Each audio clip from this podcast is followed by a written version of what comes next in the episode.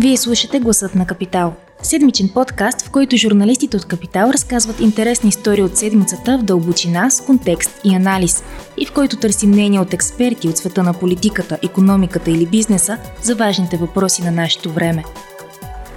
Здравейте, вие слушате Гласът на Капитал, аз съм Анина Сантова. Днес ще си говорим за едно чувство, което вярвам, че повечето от нас изпитваме, когато влезем да пазаруваме в магазина напоследък. Задаваме си все по-често въпроса какво се случва с тези цени и с така тъга и известно присмирение посягаме към млякото от штанда, което за съжаление все порядко е с а, намален червен етикет. Поскъпването на цените е факт и се усеща особено сериозно. Въпросът е защо обаче и а, дали е вярна тази информация, която се разпространява напоследък, че някои хранителни продукти тук са по-скъпи в сравнение с други европейски държави, където всъщност стандарта на живот пък е по-висок. А, затова през последните седмици няколко журналисти от Капитал а, решиха да проучат въпроса дали цените на някои храни тук поскъпват с повече, отколкото предполагат нормалните пазарни механизми. В новата тема на броя те са проследили пътя по цялата верига от производителите на суровини за тях до магазините и са се допитали до експерти. В този епизод на подкаста Гласът на Капитал ще обсъдим основните акценти от темата на броя, като ще се опитаме да дадем отговори на въпросите защо са толкова скъпи храните, има ли спекула, както и какво предстои. Разговарям с управляващия редактор Ивал Станчев, който редактира темата и който вече може да слушате и като водещ на новата подкаст поредица Капитал Грин с основен фокус зелената трансформация. Здравей, Иво! Здрасти, Ани! Ще почна с въпроса дали реално има толкова голямо нарастване на цените тук на някои продукти, предимно хранителни, по-скоро усещане ли е или се потвърждава и от съвсем официални данни? Не, тук няма какво да говорим за усещане. Такова факт е, че всички цени на хранителните стоки са много по-високи от това, което бяха примерно през 2021 година. Всички твърдения за усещане и обща инфлация, малка, голяма кошница, просто са смешни да ги обсъждаме, защото хората много добре виждат с очите си какво се случва. Но всъщност ти като каза, нали, да дадем отговори, оказва се, че много трудно се дават отговори и това е една от причините чак сега да успяваме да излезем с някаква тема а, за цените на храните особено. Всички знаем, че това е проблем от есента на миналата година. Още от септември, октомври почнаха да растат страшно много цените на млякото, специално на яйцата. А, но освен да кажем, че поскъпват, до... нямаше какво друго да кажем на хората и затова някакси не можахме да направим темата по-рано. Сложно е да се отговаря на тези въпроси, защото те имат многопластови отговори още повече пък в нашата държава и самите регулатори, институциите и статистиката, ако ще, ще работят с някакво забавене. Хората от бизнеса не са много отворени да говорят, да кажат. Има структурни изкривявания в отделни сектори, примерно производство на млечни продукти, ако кажем. Така че много е сложно да се даде някакъв категоричен отговор.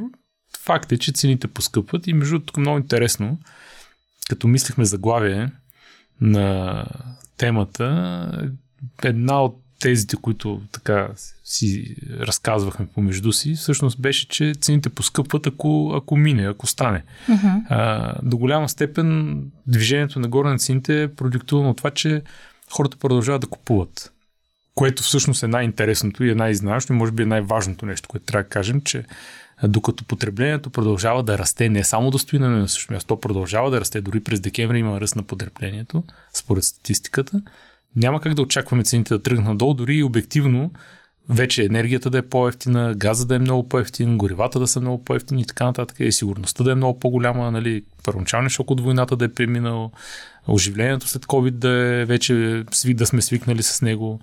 Всички макрофактори в момента сочат, че цените трябва да, са, да вървят надолу.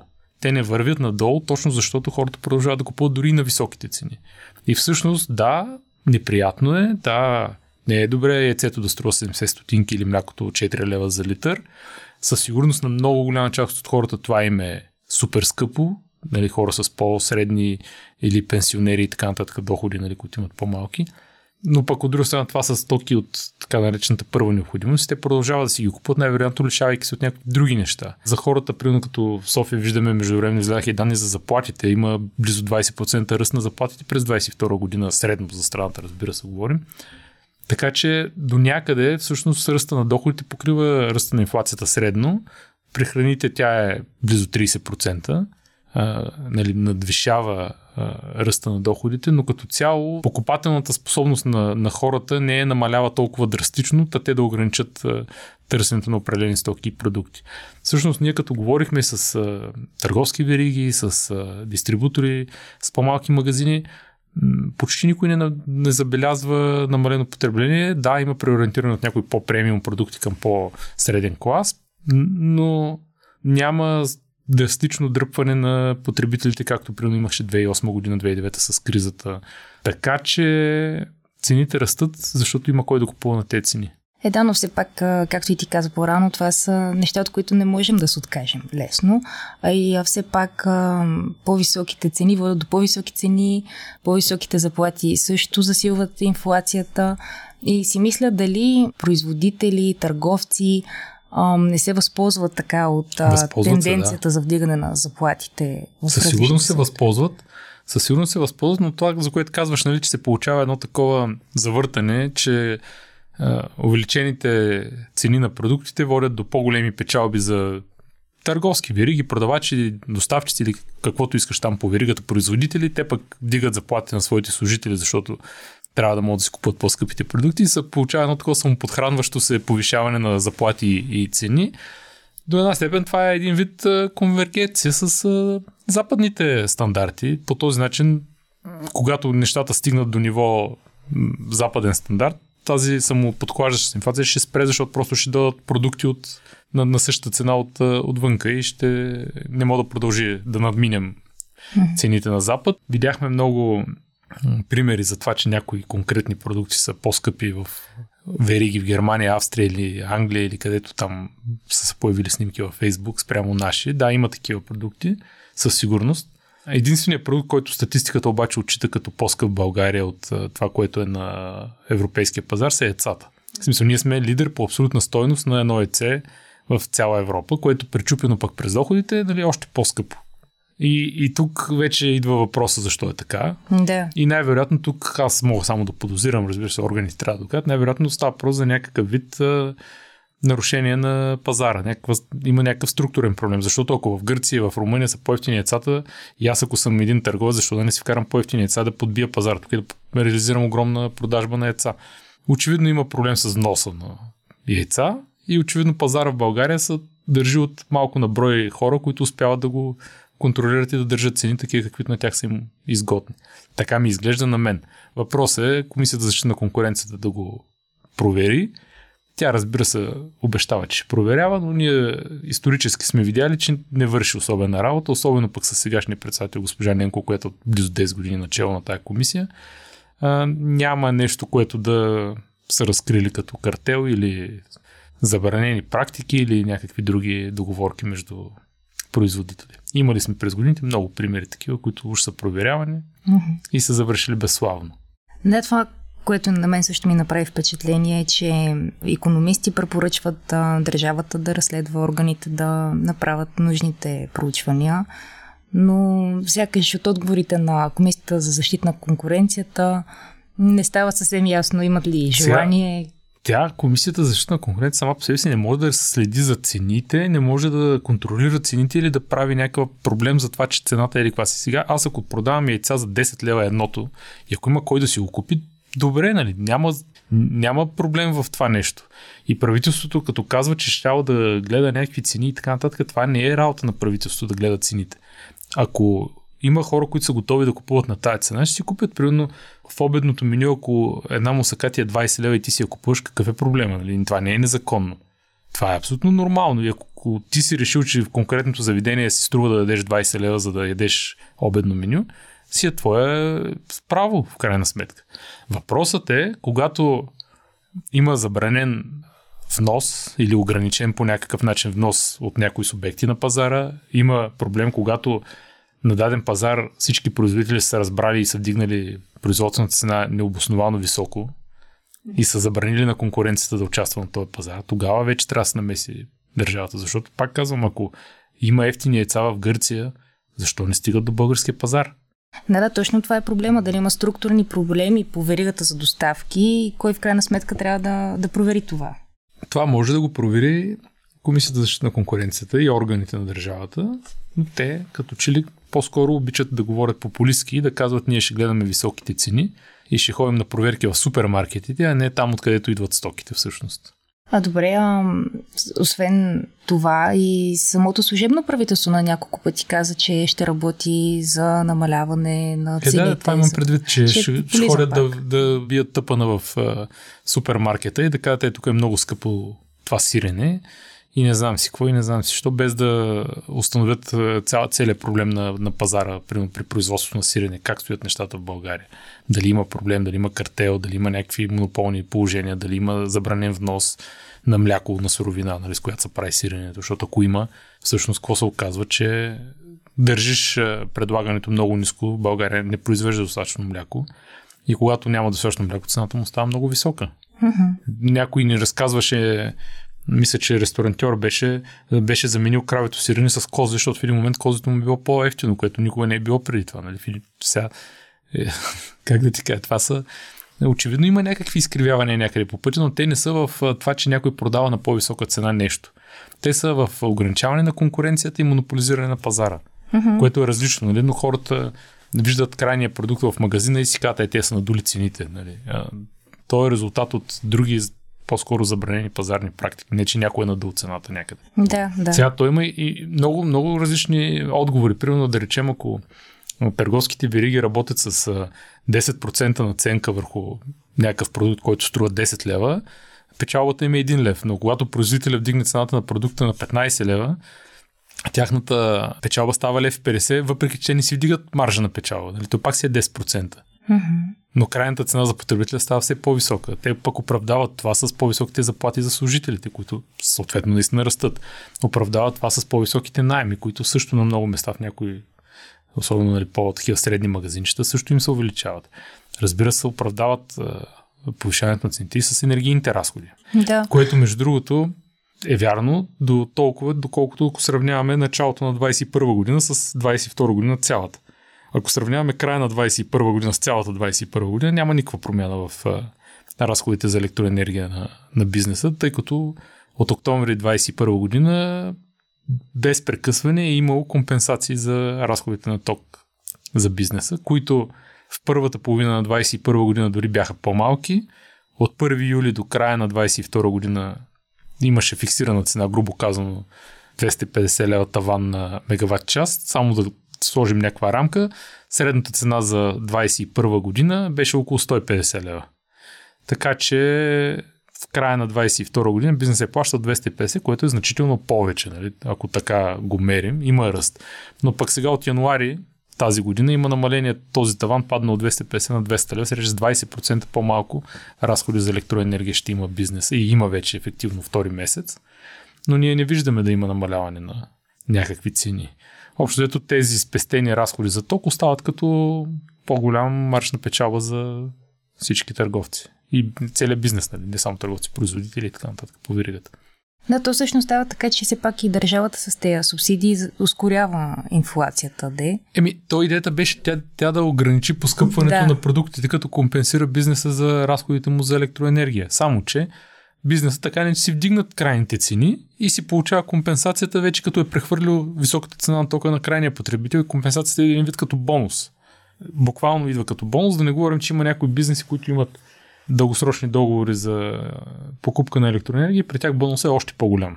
Да не влизам в детайли, но а все пак, ако разгледаме веригата, така, кой е виновен? А, производителите, дали действат някакси превентивно заради несигурността, все пак не станаха немалко кризи последните две години, а, или дали пък търговците също си позволяват така да се застраховат, като гледат да увеличат и маржа си да печелят повече?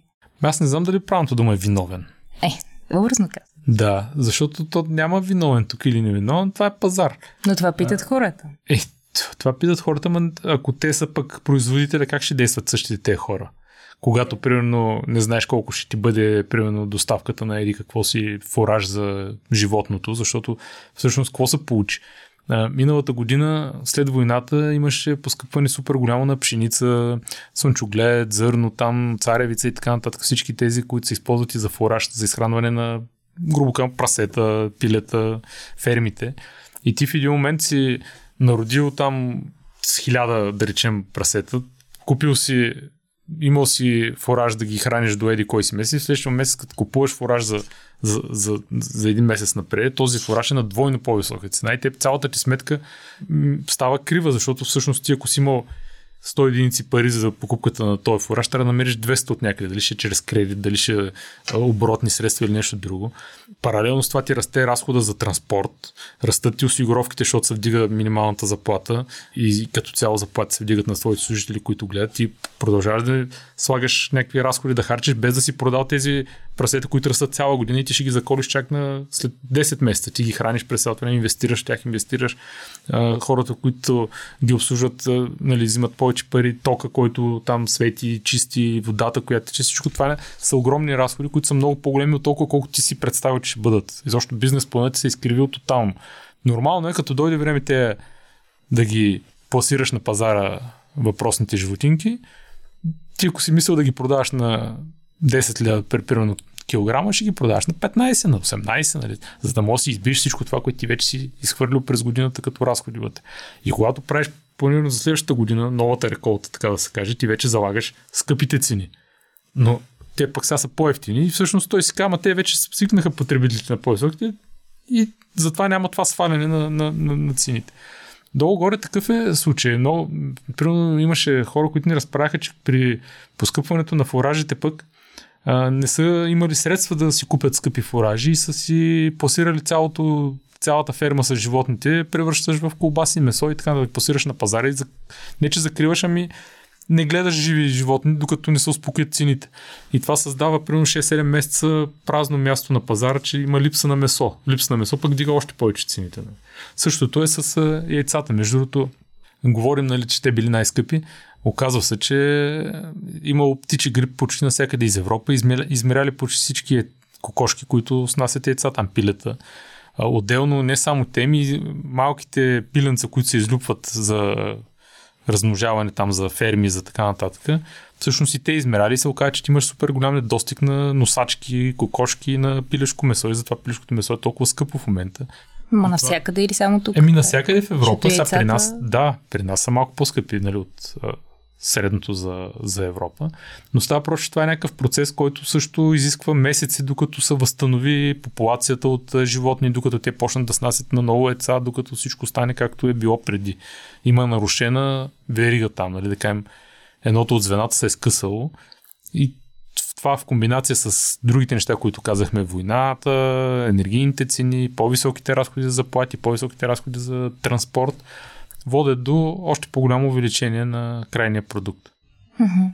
Искам да кажа, че не, не става вдигането на цените, защото някоя верига е решила, че ще вдигне цените на този продукт или някой производител казва, аз моето сирене ще го продам на двойно по-висока цена. То, това е някакси по-голям економически процес. Да, това би било доста повърхностно. Да. Не, защото много хора сигурно си мислят, да. е този тук злодей, дето произвежда това сирене и ми е вдигнал цените два пъти. Да, но всъщност веригите казват за, в интервюто за Капитал, че полагат доста усилия да не усетят хората. Еми не знам какво полагат, защото те трябва да намерят баланса някакси между да, това, което на тях им е важно да. ние като потребители да ходим да пазарим в тяхните магазини, защото те ще останат без бизнес в един момент, нали, ако ние не отидем там. В същото време е важно да имат и стоката, която не искаме, а пък производителя им иска по-високи пари за стоката и се получава едно такова надаване. Сега аз не знам, тук нали, е спорно, някои хора обвинят големите търговски вериги, че държат високи цени. От друга страна пък те са силния играч на пазара, който може да поиска отстъпки от производителите. Защото в малките магазини оказва се поскъпването било по-голямо, поне така пазарните консултанти, с които говорихме и които ни предоставиха данни, сочат, че по-бързо растат цените в по-малките магазинчета, докато най-бавно растат в най-големите хипермаркети, където обичайно сме свикнали да има и най-големи промоции. Mm-hmm. Точно защото те са много силни като пазарени играчи, могат да поискат по-големи отстъпки от производителите. Факт е, че със сигурност и, както преди малко казах, тяхната печалба най-вероятно в абсолютна стойност се увеличава, защото дори да е маржа им 10%, грубо казвам, те, може би е 2, 3, 1, 5, няма значение, но ако е 10%, върху по-голямата база носи по-големи приходи, дори да не са си променили маржа на печалба. Mm-hmm.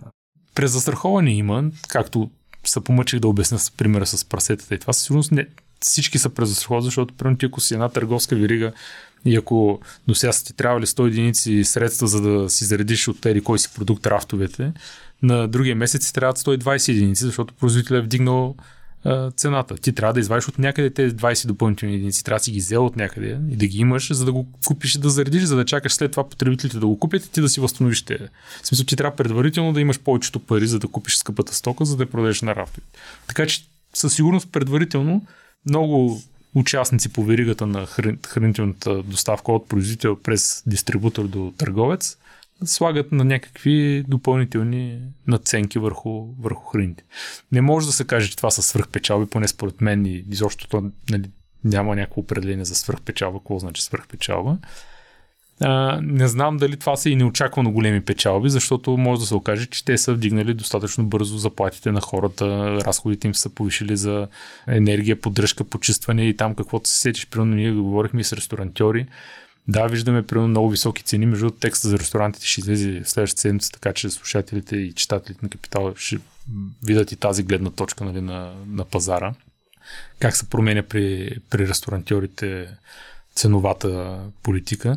Но много интересно, със сигурност в центъра на София сте видяли, че цените са много високи, бих казал, в ресторантите. Средно покриват европейски столици, като дори като Париж, примерно. Mm, долу-горе, едно, е доста скъпо. Е, долу-горе едно, еднотипно а, може да, да изглежда, но първо този бранш претърпя чутовен удар по време на covid Те бяха затворени и много хора, които работиха в сервитори, готвачи, изобщо поддръжка в заведенията, всъщност се ориентираха към други професии и браншове, които не са толкова уязвими от а, такъв вид затваряне, защото в момента това е страха, нали, да не останеш без работа, като затворят заведенията. И сега при възстановяването и отварянето на економиката, всъщност се оказа, че някой да работи. И няма достатъчно сервитори, няма достатъчно готвачи и цените на труда, разхода за труд, всъщност заплатите там растат неимоверно много. Защото ти просто няма кой да наемеш, ако не платиш много високата заплата. И това е един разход, който не е бил калкулиран в цените на продуктите в заведенията. Друг разход е, примерно, дават за пример прането на покривки, ако щете. Mm-hmm. Двойно повече се увеличило заради пак транспортни разходи. Идва някой да го вземе с бушче, да го иде. Прането е по-скъпо само по себе си. И така, много, много допълнителни разходи има в тяхния бизнес. Нали, не заявам някаква страна, просто търся обективните причини, кое и как, защо се случва.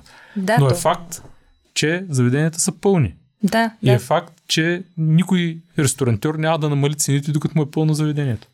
Да, то хората почнаха да, да си правят сметката, така да се каже, дали им е по-ефтино да си напазаруват супермаркета за вечеря или да отидат на ресторант. Де.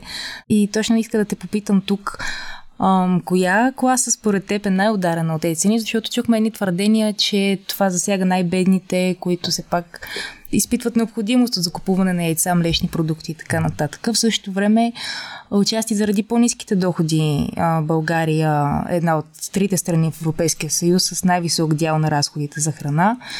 И това е проблем също. Виж, колкото и да звучи странно и еретично това, което ще кажа, според данните, а и според мен, всъщност най-бедните, или да кажем хората с най-низки доходи по-правилно, би трябвало, поне на теория, да усещат по-малко инфлацията, поради факта, че именно най-низките доходи, минимална заплата, минимална пенсия, mm-hmm. бяха увеличени най-много през последните две години. Даже 20-21 година имаше едно сравнително доста голямо нарастване на минималната заплата, а 21 година е на минималната пенсия, то значително увеличение, такова каквото не е имало 10 години сумарно назад. И тогава ние нямахме инфлация толкова голяма, тя беше сравнително ниска, даже 20-та година имахме дефлация, доколкото си спомням да не бъркаме или близка до нулата. И всъщност на най-низките доходи, на населението с най-низките доходи има едно увеличение на тяхната покупателна способност, което е много над сегашната инфлация. В смисъл, mm-hmm. 30-40-50% и повече увеличение на доходите при 20% инфлация или 30% при храните конкретно. И всъщност хората с най-низки доходи би трябвало на усещане поне или на патен способност да не са най-много ударени. Може би в тази категория с а, хора, които грубо казано им е станало по-трудно да пазаруват заради по-високите цени, са някакви хора от средната част на скалата по доходи, защото примерно тяхните са растяли по-бавно, така да го кажем. А за хората с по-високи доходи не говорим, защото те така ли че си имат достатъчен стандарт и някакво покъпване, поскъпване да, на хранителната кошница, която е малък дял в тяхните общи доходи, не би било голям проблем. Нали? Ако изплащаш автомобил на лизинг за 1000 и няколко лева, това, че с 100 лева че се увеличил разхода за храна на месец, не би трябвало да е голям проблем за такива хора. Но това, между другото, е интересно. Всички данни сочат, ние забравяме и свикваме, разбира се, с много хубавото, но да речем от 2010 година до 22 сега, край 12 години, инфлацията беше сравнително близка около 0 до 2%. Да. А доходите растяха между 7, 8, 10, 12, 15% в някои сектори, като медицински сестри, учители, учителите между са 60-70 хиляди в цялата страна, превозвачи. Имаше такива администрацията, разбира се, да не изключваме държавната и общинската, където много се дигнаха заплати. И всъщност имаше едно почти двойно увеличение на доходите за този 12 годишен период и около 15% грубо общо 20% натрупана инфлация за целият този период. И всъщност стандарт на живот би трябвало да се повишил значително и това между другото е едно от обясненията защо сегашното повишение на цените с близо 30% на храните не спира потреблението, mm-hmm. не спира ходенето в ресторанти. Просто защото хората са изпреварили, предните години са получили повишението на, на доходите си и сега, въпреки поскъпването, могат да продължат да си позволяват ходене на ресторанти. Разбира се, ако това продължи, в един момент ще има отлив, и всъщност това, което казват економистите, че именно намалялото потребление ще коригира рязко цените надолу и тези, за които си говорихме преди малко, презастраховани печалби, допълнителни наценки или ако мине да продавам на по-високата цена, в този момент веднага ще бъдат коригирани назад, защото тогава бизнеса ще има къде да сваля. А, дали ще е когато дойде някаква криза, дали ще е защото хората ще им страха и усещането ще надделее при тях, не толкова парите в портмонето, че ще липсват, а това, че ти се чувстваш като видиш определена цена, сега да им дам толкова пари за това нещо, няма да си го взема, просто защото така го усещам.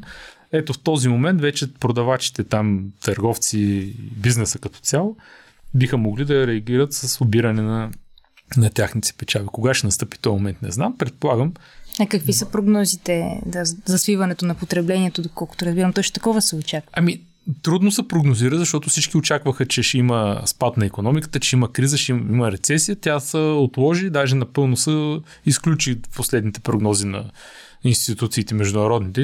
Говорят за по-скоро малък ръст. Нали, не криза, не, не рецесия, не спад на БВП и така нататък. Така че аз не бих тръгнал да прогнозирам. По-скоро си мисля, че ако има някакво успокояване на нещата. Имам предвид, ето, знаем, че цената на тока тази година за бизнеса в България няма да се промени. Тя е записана в закон и няма да има амплитуди.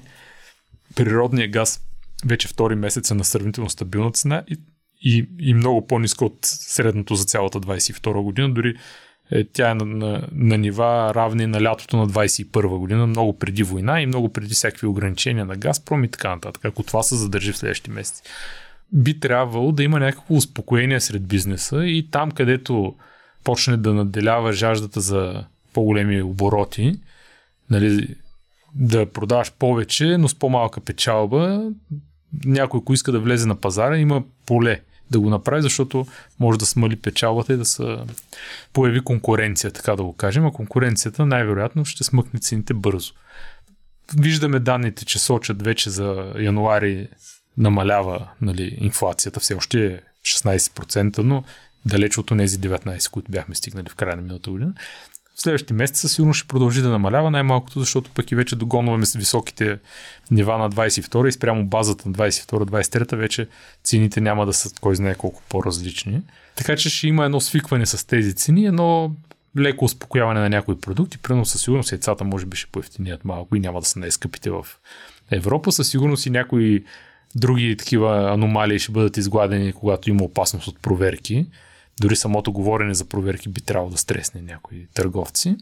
Би трябвало да се възстановят и тези а, ситуации с а, производството на особено хранително-вкусовото там тип животни, пилета, прасета, защото вече първоначалният шок от войната с фуражите и с а, техническите култури премина, там цените са спокойни, там цените са вече прогнозируеми, не би трябвало да има проблем, така че няма изгледи да ако не стане, разбира се, някакъв проблем, пак военен нов или някакъв нов вирус не е навърхлити. Вече всичко чака. Да, или извънземните, които онзи ден станаха актуални в Северна Америка и ги свалят. Но ако нещата върват по този начин, би трябвало цените на храните, ако не да спаднат рязко, то поне да не се променят на, в обратна посока да растат повече, да свикнем на това ниво, да си чакаме вдигането на заплатите и да се доближим с още няколко процента до средноевропейския стандарт. Добре, значи завършваме този подкаст така с положителна прогноза и от експертите за тенденция mm. на поевтиняване в бъдеще. И много ти благодаря за този разговор. И аз благодаря. Ако този епизод ви е харесал и искате да слушате новите епизоди веднага, щом излязат, абонирайте се за гласът на Капитал в Apple Podcasts, Google Podcasts или Spotify. Обратна връзка можете да ни изпращате на podcasts.capital.bg или в познатите ви профили на Капитал във Facebook и Twitter. Музиката, която чувате в този подкаст е написана от композитора Петра Дондаков специално за Капитал, а епизодът монтира Тихомир Колев.